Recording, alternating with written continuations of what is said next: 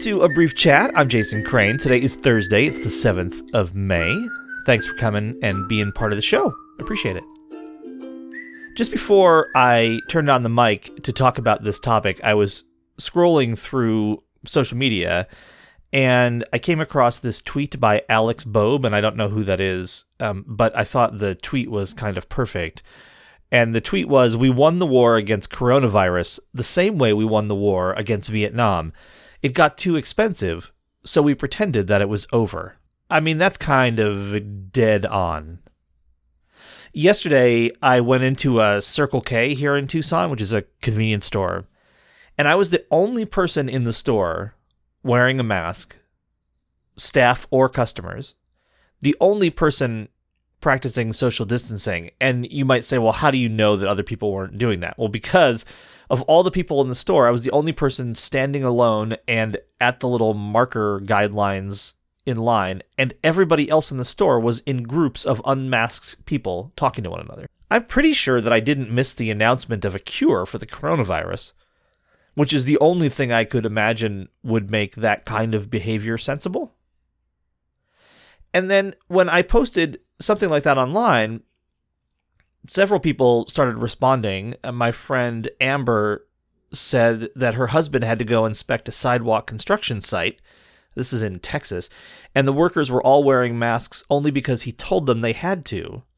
But random people were just wandering around the downtown area with no masks, chatting and interacting as if everything is normal. Another friend uh, here in Tucson said this state is going to be a hellscape by June unless something changes soon. My cousin Lynn in uh, upstate New York said there were over 100 people in a crowd outside a Tex Mex restaurant in a suburb of Albany trying to get takeout for Cinco de Mayo.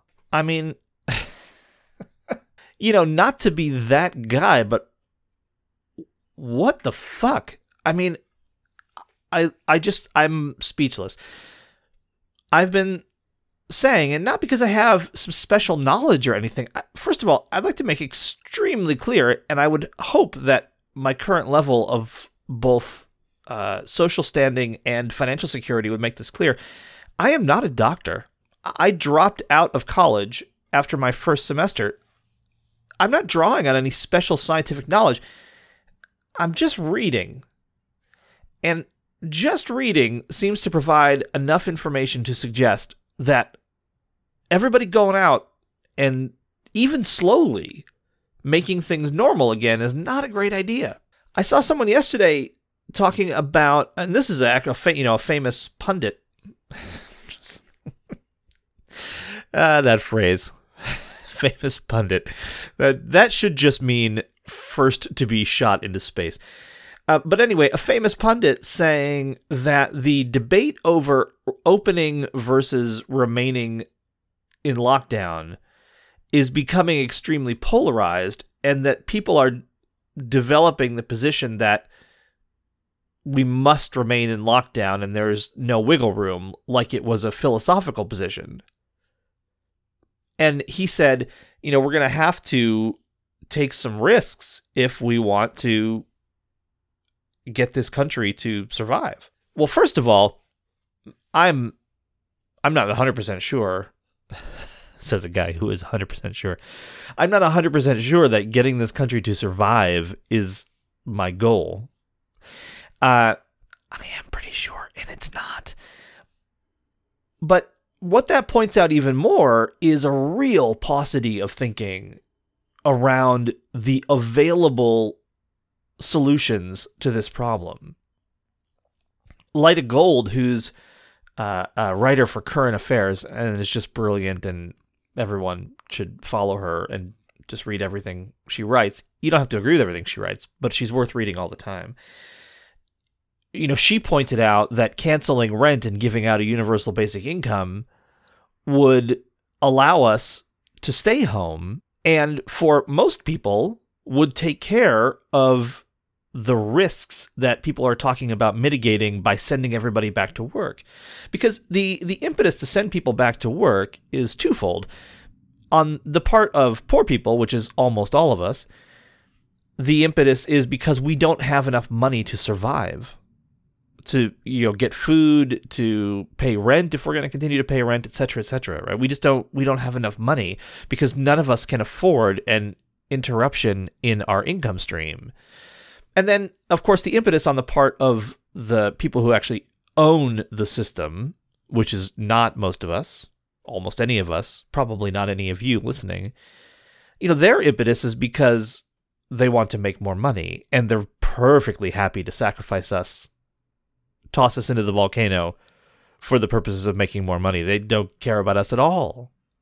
If eh, one beautiful thing about this whole pandemic has been that anyone who still believes at this point that capitalism is anything other than a death cult only believes that because they're willfully ignoring what's going on around them.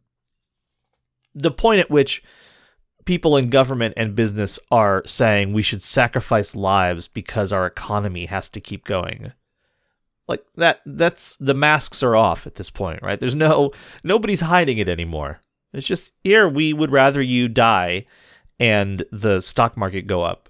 That's that's our preference. But to go back to this idea of there has to be some risk in order for this whole engine to keep churning, that's only if it's this engine that you want to keep churning. And trust me, you don't.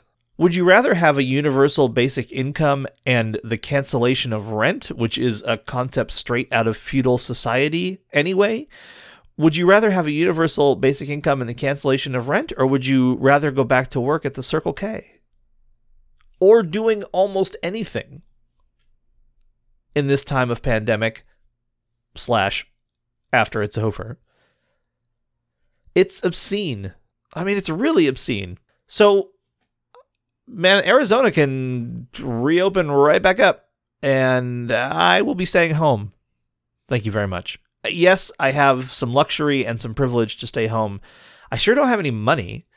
Um, because we had only recently moved here, Owen, who's been furloughed, their unemployment is uh, not kicking in yet, maybe at all, as far as we can tell, but certainly not yet. And uh, all of my money is coming from my two podcasts and a weekend radio part time job. So it's uh, believe me, it's not because we're comfortably staying home and raking in the bread. It's just because I I would prefer not to die now, and if possible, not to kill people around me. It's not that noble. So I don't know. The whole thing seems uh, it seems pretty scary if I'm being honest. I think there's m- much worse to come, and I would love to be proven wrong. I just don't think I'm going to be. And to be totally honest, even if the coronavirus goes away tomorrow, the climate crisis is on the way. It's just where we're at. It's just where we're at. And we don't gain anything by pretending that that's not true. All right. Well, there's some uplift. Hey, um, I'm going to leave you with a piece of music. Uh, my friend Noah lives in uh, Canterbury in England, and I think he's getting a PhD in uh, history of some sort, some specific kind of medieval history. And he also plays the banjo, which, you know, I mean, nothing against PhDs, but the banjo is the part that's more relevant to this conversation. And uh, he he sent me a banjo track and he said, "Would you like to add anything to this? Like just you know play along with this." So I added some cajon and tin whistle uh, late last night, and we decided to form a band called Smith and Crane. And so uh, here's the first song called Tin Banjos, and I'm just going to leave you with this. I love you. A better world is possible.